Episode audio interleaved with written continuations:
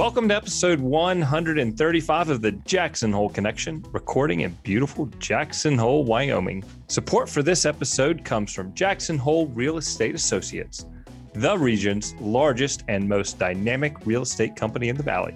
For more information and to view current listings, visit jhrea.com.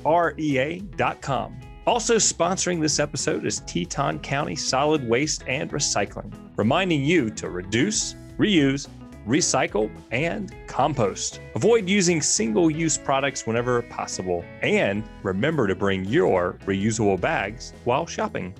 Welcome to the Jackson Hole Connection. I'm Stephan Clark Abrams, your host. I really want to say thank you to everybody who listens each week and all of you new listeners. Please get out there and share this podcast. That's how we can all help make an impact in other people's lives my mission is to bring you fascinating stories of people connected to Jackson Hole. Those people are sharing their stories.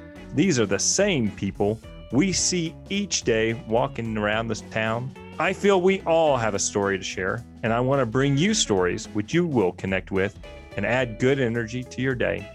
Sharing stories allows us to all learn and grow so we may all live full lives. My guest today is Ian McGregor.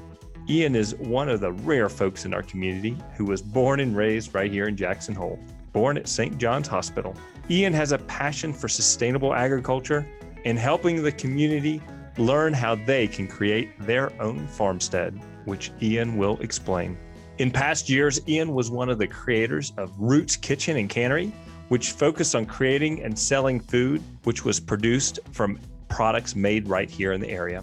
Now, Ian has started a sustainable cider works named Farmstead Ciders. He teaches about food diversity and by biodiversity. Ian's going to explain to us what makes Farmstead Ciders a sustainable operation. I know you'll enjoy learning about Ian's ideas and what drives his passion for agriculture. Appreciate well, Ian, thank you for joining me here today at the Jackson Hole Connection. Wonderful to see you again. It's been quite some time since we uh, visited a little bit about your your um, your cider company. Yeah, yeah, time flies. It, it does fly. So, Ian, let's start off by you sharing with the listeners how are you connected to Jackson Hole. Let's let's start there. Sure, that's a good good place to start. Since I got my start here, I, uh, I was born 1986 in St. John's Hospital, and I always tell people that I was born during a 10 foot blizzard, and my parents had to stay an extra day at the hospital. And you know, who knows it was actually 10 feet, but I've always I've always felt a connection to the extreme climate that we live in, and whether that's from you know a birth story or just the fact that I grew up in this town that throws a lot of different things at you. Um, it's been a big part of me growing up. And then as I've gone out into the world, being from Wyoming and from Jackson has been a big part of my identity, you know, going to college in, in upstate New York or, or learning about agriculture in California. You know, it kind of set, has always given me an opportunity to have a conversation about Wyoming.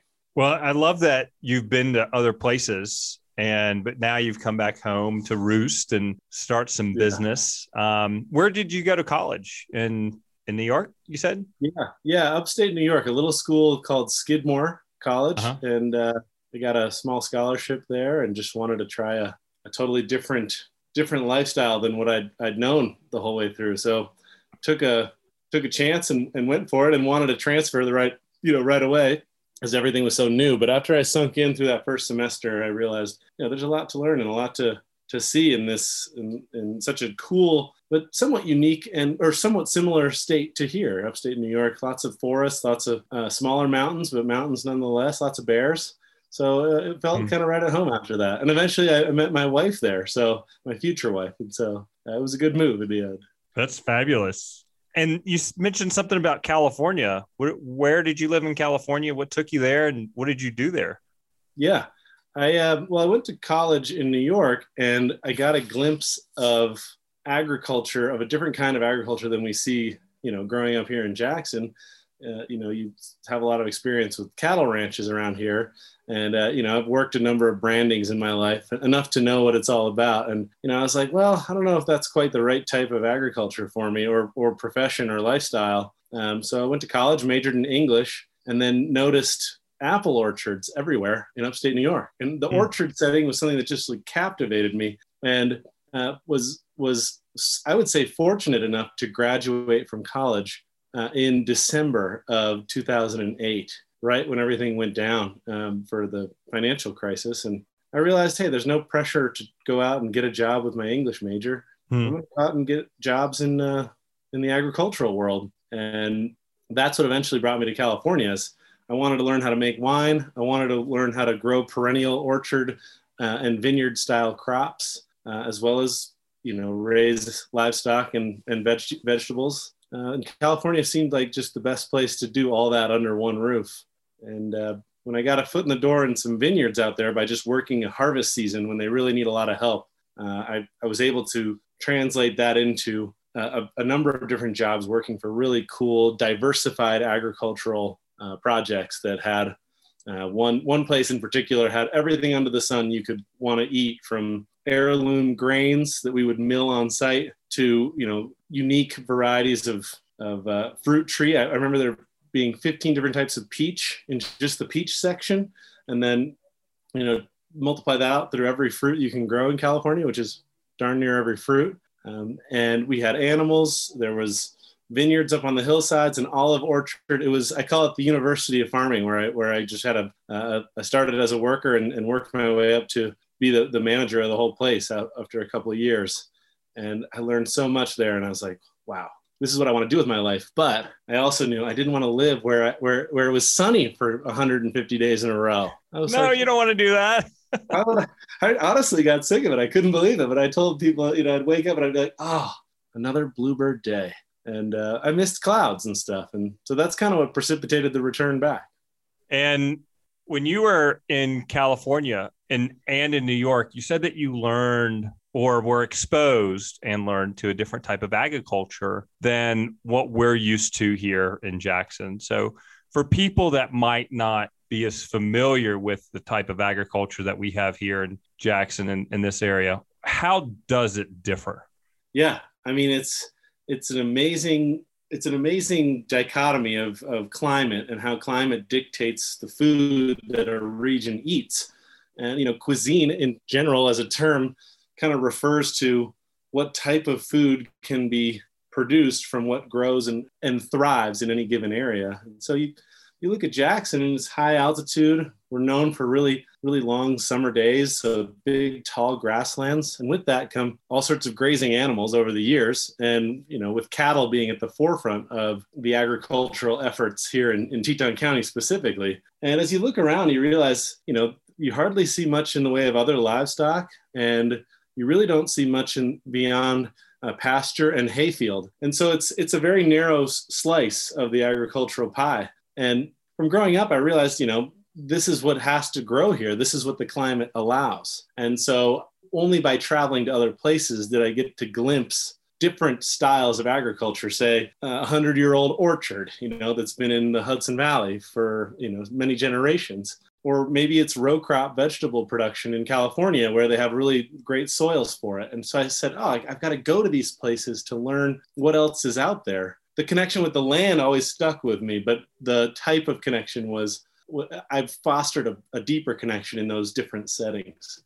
And you know, learning how to make wine and learning how to grow wine grapes, among many other things, in California made me think a lot about you know where do I want to live? How do I want to pursue this career? And uh, Jackson didn't really pop up.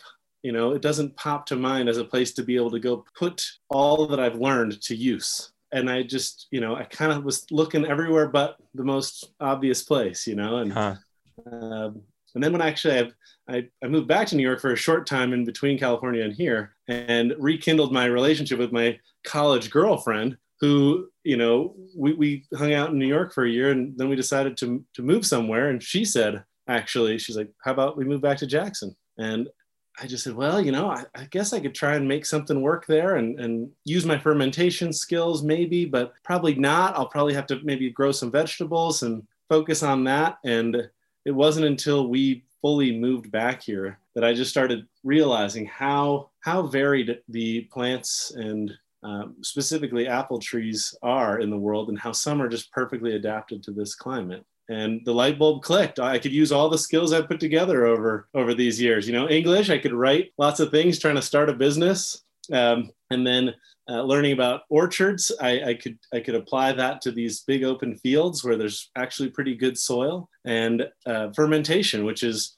the transformation of something that you know tastes and, and looks a certain way and it, it can go through an alchemy to become something completely different. And and uh, that transformation is really where farmstead was born and where you know i was able to piece together the many components of my of my skill sets and and and passions all into one little package. That's so cool. kind of that's so cool. I love it. I love it. You you are a thinker and very creative because so many people come here and they're like, they just wait tables, work in a hotel or construction or landscaping. But you're like, wait a second, I have skills. I'm going to apply them to this area. Good for you, Ian. Good for you. Thanks. Thanks. And it's one of those things where it's like, I have some skills, but really the coolest thing is, yeah, applying them to the area. Then the area speaks back and says, well, this is how it should manifest itself, how your skills can can be become something else, you know, and and, and evolve. I was like, whoa, cool. I, I love it. I love it. How many trees does somebody need to have to be considered an orchard? Oh, good question, man. I would say that um, you know if you have two, you could you could probably make the argument. Yes. Uh, but yeah, there you go. Yeah, I've got an orchard. there you go. I, I feel like I, I'm I'm willing to you know spread that that uh, umbrella as wide as it'll go. But to be honest, we've planted here, you know, slowly started with a couple trees here and there, you know, five, six years ago. And we're up to about 50 trees that are, you know, close to producing fruit within a couple of years. And then we've got 300 trees that are just tiny little immature ones. But the coolest thing about those trees is we've grafted over the local varieties that we've discovered uh, you know, snip a branch from one of those trees that's thriving in Rafter J and slice a little pie piece out of the, the bud and, and wedge that into a new rootstock, you know, a little six inch pencil thick piece of stick and water it well. And that produces that same apple that I cut from Rafter J. And so all the varieties that we're that we're growing from such a small stock are, are really hyper local uh, trees that have proven that they they maybe not even it's not even that they don't they don't mind the climate a lot of them i think really thrive in this climate because of the the temperature swings and the hot and the cold and the, the long days and, and such so yeah orchards can have a, a whole spectrum of of size and and makeup. Um, you know you, you cruise the world and you, you see monocultures and you say okay that is 1000 acres of gala apple. And that is that has been something that you know people make money from it and have a great uh, product. And i don't want to knock that at all but that is one kind of an orchard and then other kinds of orchards are planted from seed which is another thing we're doing as well where we just throw all the apple pressing pulp that we're when we're done with it and throw it in a nice long row along the fence here and see what comes up. And mm. uh, that's you know a, a really pretty wide spectrum from approaches to orcharding. And that's sort of where we're trying to push the envelope in the other direction. That's cool. That's great. A few years ago gosh it's probably been six years ago i in between my neighbor's house i took down a partial fence and i went to porcupine creek the local yeah. uh, nursery and Absolutely. and they said we saw some apple trees i said well those really grow apples out here and they're not crab apples and they said yes Suppose they yeah. will. And it only took like five years to get apples, but in between there, there was probably two years where the moose ate them in the winter and the springtime. Oh, sure. But yeah. now they're not getting to them, so they're able to bud. And yeah. last year, I bet we got about five pounds of apples. Nice. And were they yeah. good size, like sweet eating ones? You know, like normal eating apples? They are normal eating apples. They're not as sweet as like a honey crisp by any means, but Sure. They're good apples. We'll have to get you some this fall. Yeah, I'd love to check it out. I mean, we've been since we've been doing this, we've been uh, finding so many people like yourself who planted a tree. They got they got one at a nursery, or, or just were feeling inspired in the spring and said, "Hey, I got a spot for this." And then a lot of times, you know, the, the animals play a huge role in us forgetting about them or you know maybe saying like well do your best you know out there trying to survive and uh, and then the trees that do survive show they're like we can cope with this and so it sounds like you know porcupine's a great start because they they have they have such awareness of this climate and of mm-hmm. what the challenges are uh, but man you go cl- you go crawling through the neighborhoods in jackson you find these trees coming out of the woodwork some are you know 50 60 70 years old putting off 600 pounds of fruit huh. um, and it's just it's astounding. And you realize they've survived some of those cold cold winters that we all remember going back and uh, looked as healthy as can be because of it. And that that right there you know like you said they're maybe not the sweetest apple as not as sweet as a honeycrisp but each one has such a unique character. I've even tasted salty apples um, mm. and and apples that have a, like a cheese almost you know funk flavor to them and you're like you know maybe that's not what i want to bite into on a hot summer day but they are perfect additions to cider and that variety that diversity is it's maybe a challenge from a logistical perspective of us making our ciders, but it's a total boon to the product at the end, making it very unique and set apart from other cider makers and cideries in the country. Uh, so I love that variety, and I love when you guys get get get excited and plant one in the backyard mm-hmm. or, or two, and uh, yeah. yeah, plant an orchard. Well, they said that we needed two for the cross pollination. Yep. Yeah. Of it. So that's why we did two. Uh, well, I, I think it's great that you mentioned ciders because this is an easy way, a great way to transition into what you're doing now. But I'd love for you to share before you talk about what you're doing now. What was one or two of the things that you did when you first moved back here? Because I remember seeing you at the farmers market.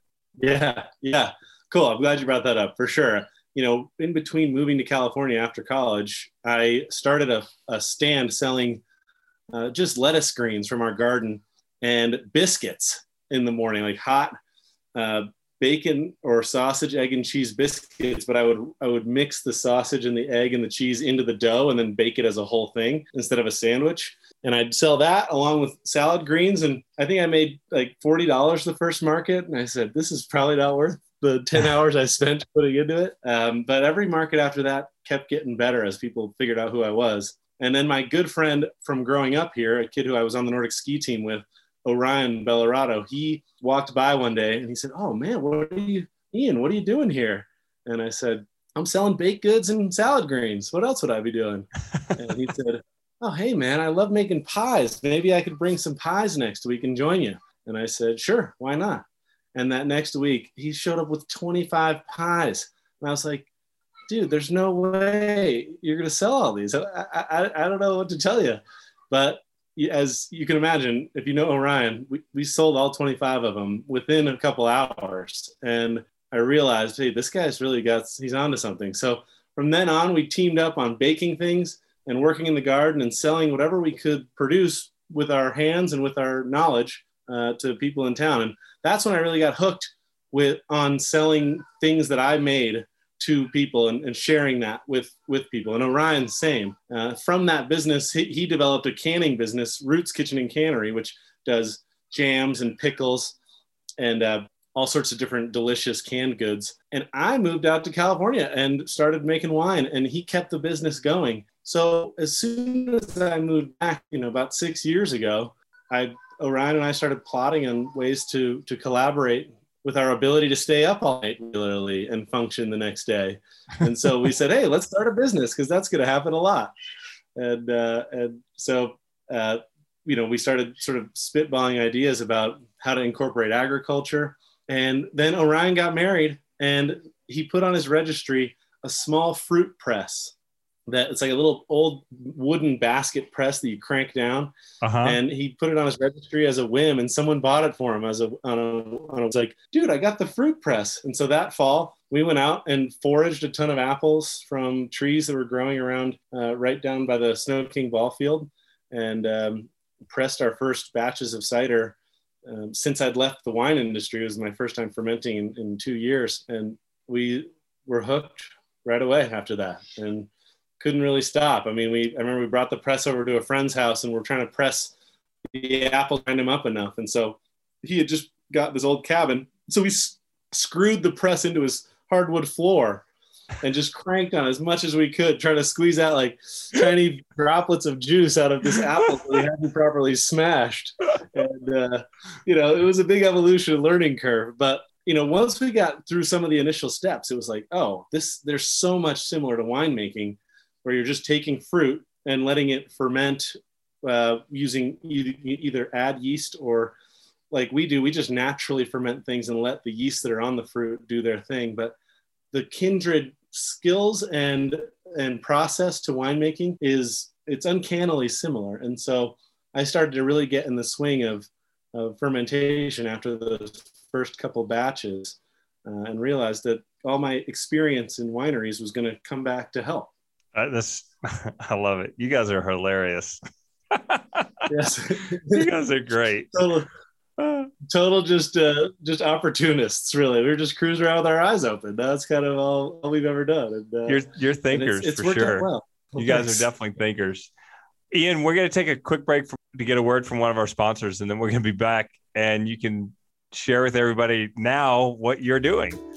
Jackson Hole Real Estate Associates is the market leader in Jackson Hole, providing every client with unparalleled professionalism and breakthrough marketing strategies. Their organization is comprised of dedicated and experienced real estate professionals, and they offer a collection of some of the most sought after properties in the Valley.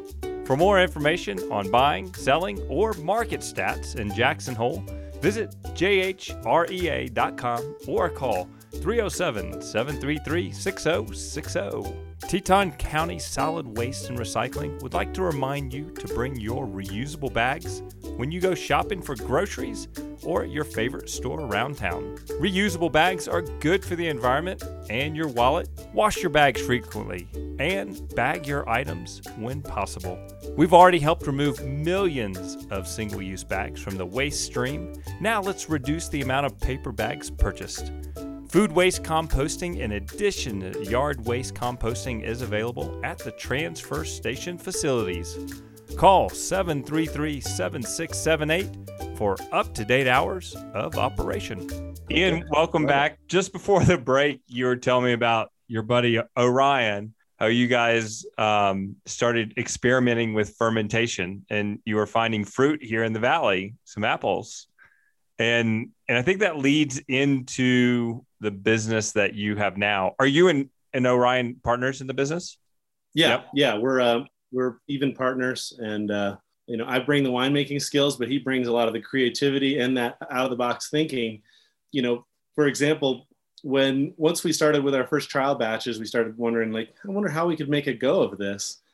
And at the same time, Orion went to a meeting at the conservation district that was discussing the challenges that people had been facing with bears and other wildlife, but mainly bears, coming right into the residential neighborhood and eating the fruit, the fruit, these crab apples and other apples that were just falling on the ground, and causing a big a big challenge for uh, the biologists that are trying to manage wildlife and for the residents that were trying to go about their day-to-day business. And so Orion, this is one of the classic Orion ideas.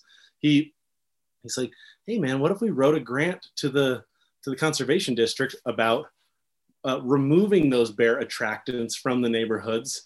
And then we'll put them to a, a, good use of cider making and then eventually compost or what we've, what we've learned since is makes great animal feed. The idea was we can take those apples, do something with them, and then give them a, another second or even third life in the right place, all while putting some of the residents at ease who are living in these areas and ultimately uh, making an effort to keep those bears in a safe with a safe relationship with humans.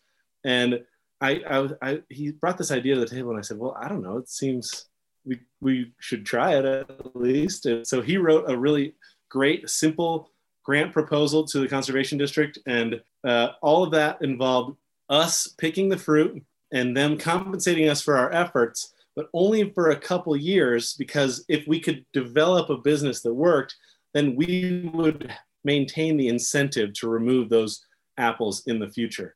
And so for three years, we were able to harvest apples in the fall from all, sorts of different neighborhoods around town and uh, get to know the local apple landscape and get to know the bear movement patterns. And also get to know whether we thought we could make a go of a, a cidery that would be continue to pick the apples in perpetuity going forward and without installments of cash or anything like that. And you know, it, it worked out very well. We we discovered all sorts of trees, all growing all sorts of different locations. We we saw bears move from one neighborhood to the to the next, uh, and then we would follow them and remove apples when they were sighted in different places. And so we realized that we were having an effect on them staying out of those neighborhoods where they, we wanted to keep them out.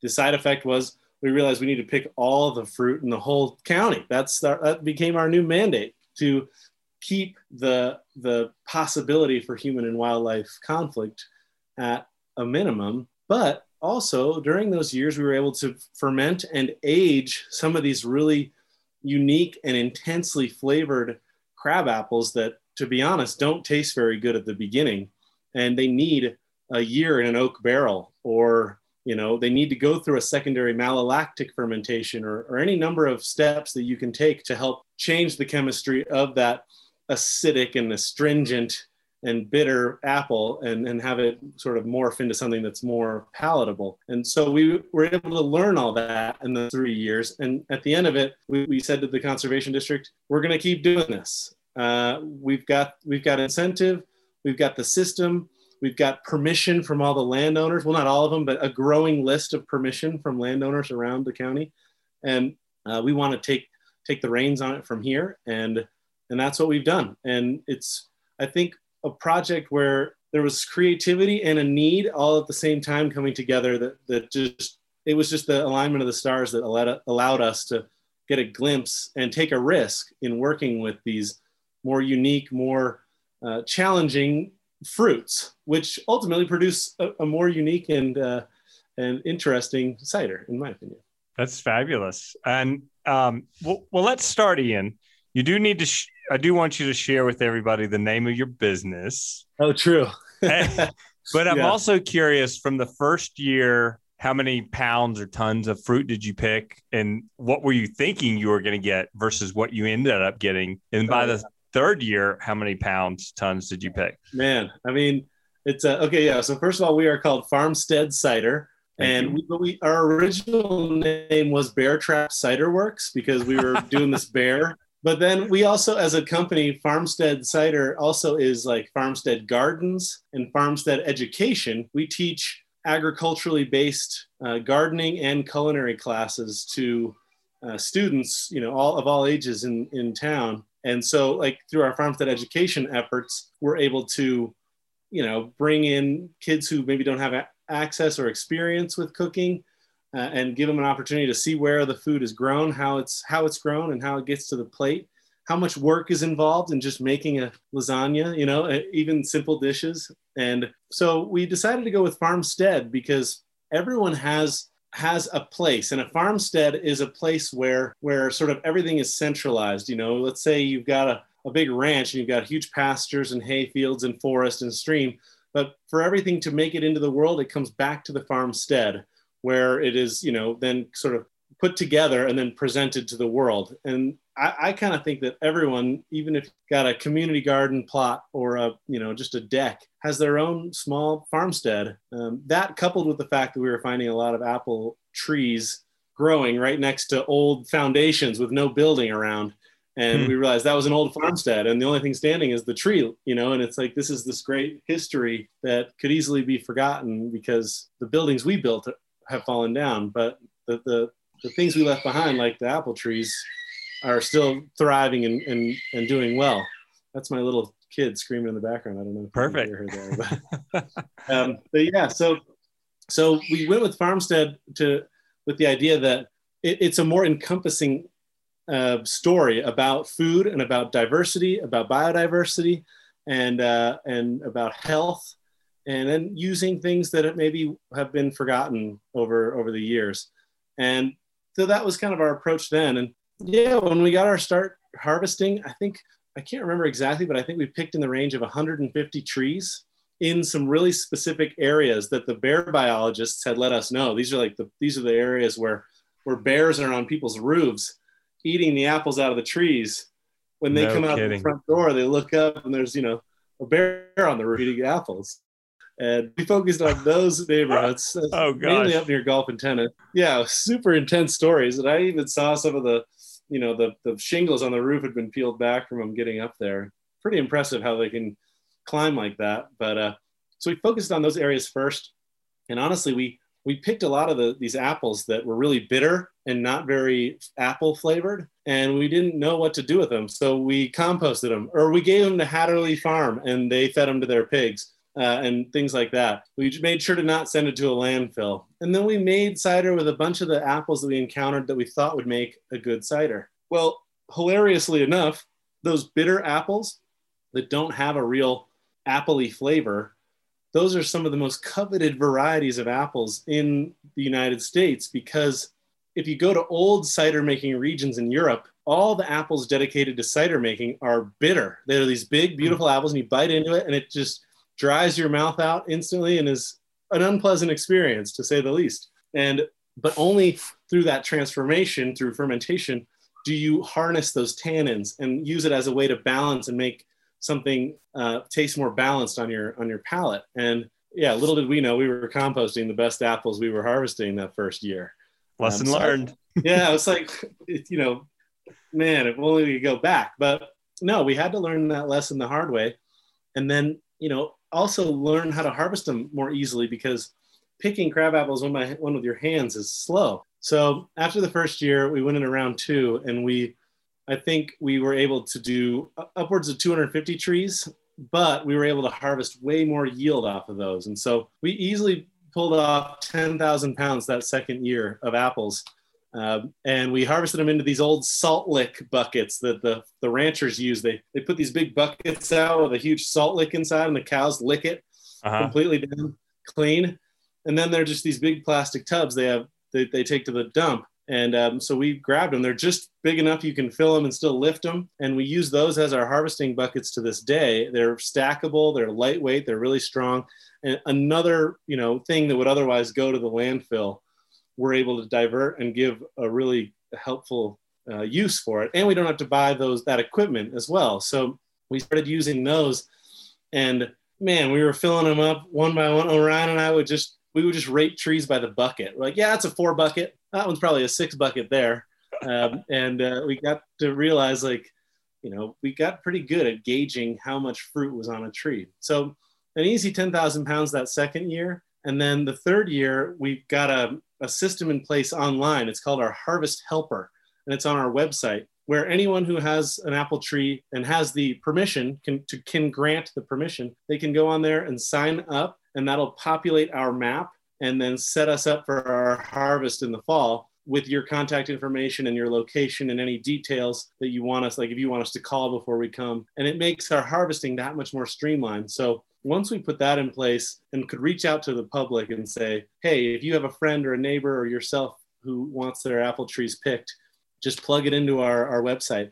And our list grew, you know, upwards of 450 uh, different places after that. And our harvesting got streamlined and uh, we, we kind of figured out the seasonality with some varieties ripening at certain times and others taking another couple weeks to fully ripen. We've learned a lot of that. And um, we no longer weighed the fruit of that third year. We just did gallons of cider uh, that we produced, that we squeezed um, because it was just we were losing count every which way. And so I think that year we squeezed about 1,200 gallons of cider uh, in the one harvest, and you know that was we felt like a huge accomplishment. But this past year we've doubled that, and I kind of feel like there's as we explore farther away, like on the way to Rexburg, there's tons of apples, old hundred year old trees that have been growing in people's yards since they homesteaded there uh, with thousands of pounds of fruit on them.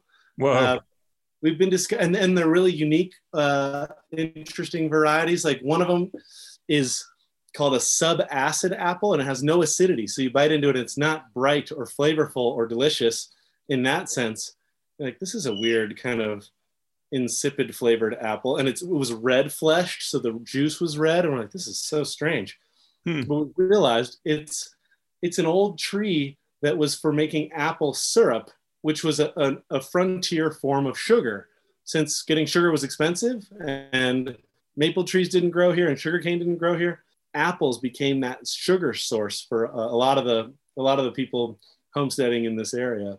And what a cool tree to include in our ciders, especially because we produce so many crab apple ciders that are high acidity. We can blend it out with this other apple that has no acidity and has tons of other flavors involved. And so the more we expand and reach into our neighboring communities, it's I, I think we haven't even scratched the surface of how much fruit is really out there. So hopefully we can hmm. keep doubling.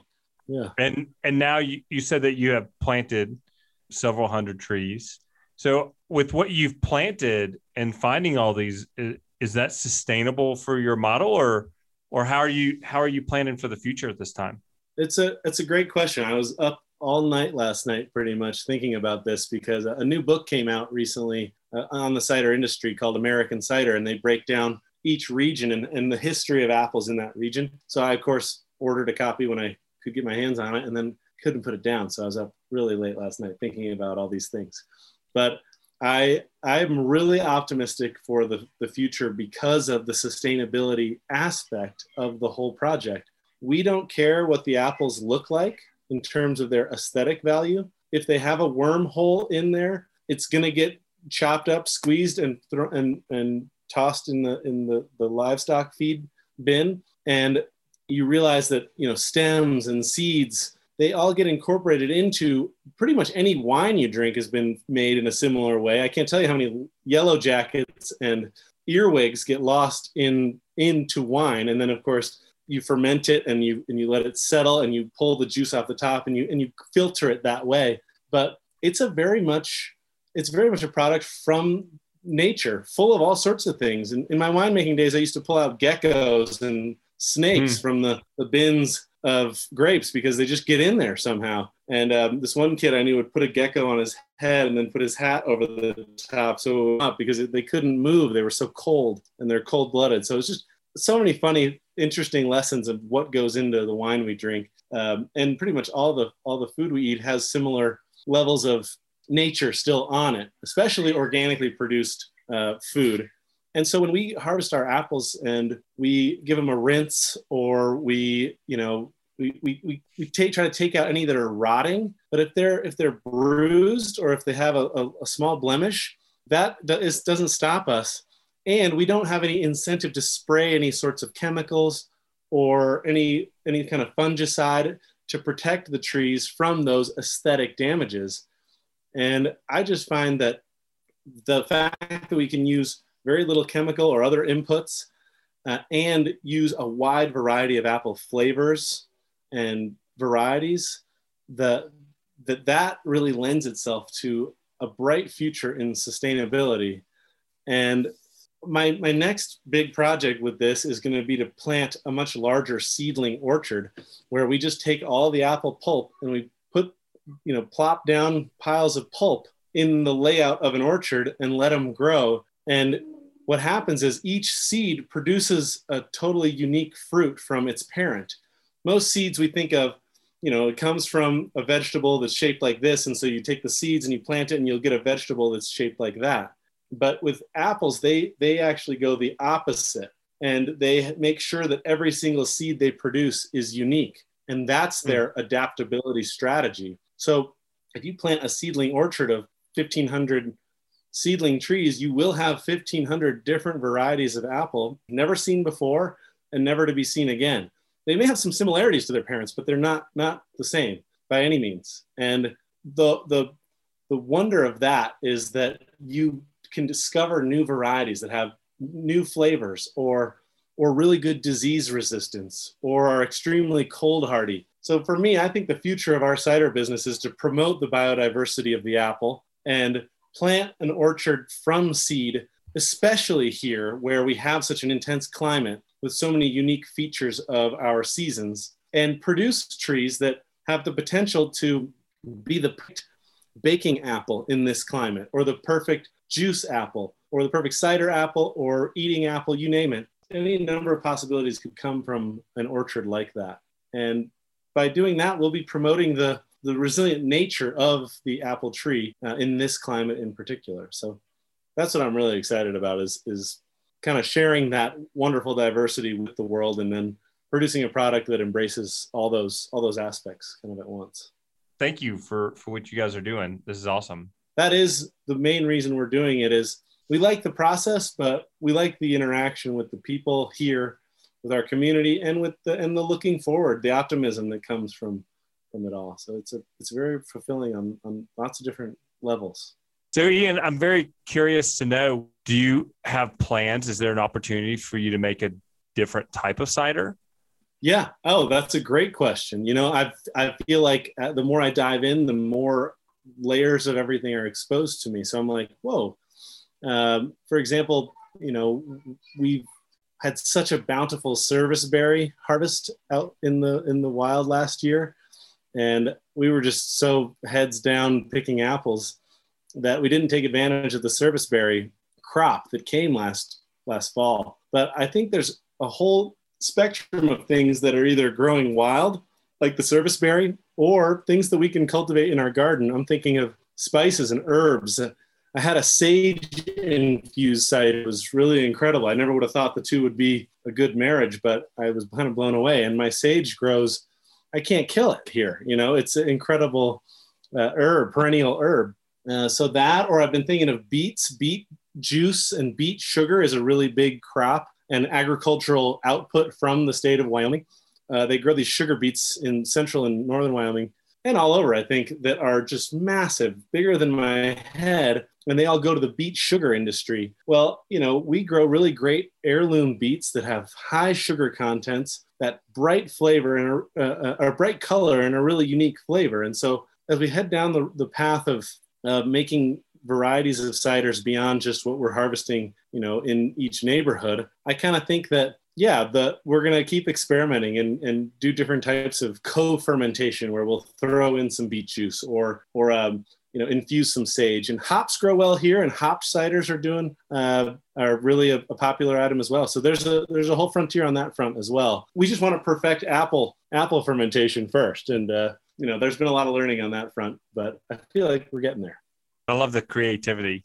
Ian, I love your story and what you and Orion are doing with Farmstead uh, Cellars and you know Farmstead agriculture. You teach kids. If people want to reach out and connect with you, how can they do that, Ian? Yeah, the you know since it's a it's a small operation, if you call the number on the website, you'll get me directly. Uh, and so my, my phone number there or our, our email is info at farmsteadwyo.com.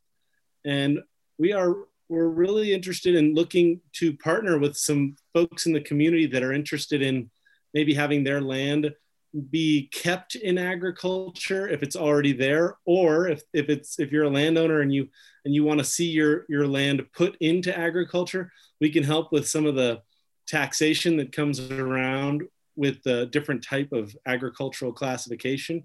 And I think we could come up with some really symbiotic ways to plant really unique and never before seen apple varieties in this county. So if you're if anyone is out there wants has any interest in growing an orchard, just give me a call. I'm always willing to chat. Thank you for the time that you've taken to spend with me today. And um, I've learned so much about who you are and and what you're doing and the sustainability of Farmstead. And I wish you and your partner all the best and look forward to seeing you grow this venture. Congratulations. Well, thanks so much, Stephan. Yeah, really appreciate it. To learn more about Ian and Farmstead Ciders, visit the jacksonholeconnection.com, episode number 135. Thank you, everybody, for keeping this podcast on the air. My wife, Laura, my boys, Lewis and William, my editor and marketing director, Michael Morey. I sure hope you've enjoyed this episode, and I really look forward to seeing you back next week for another episode of the Jackson Hole Connection.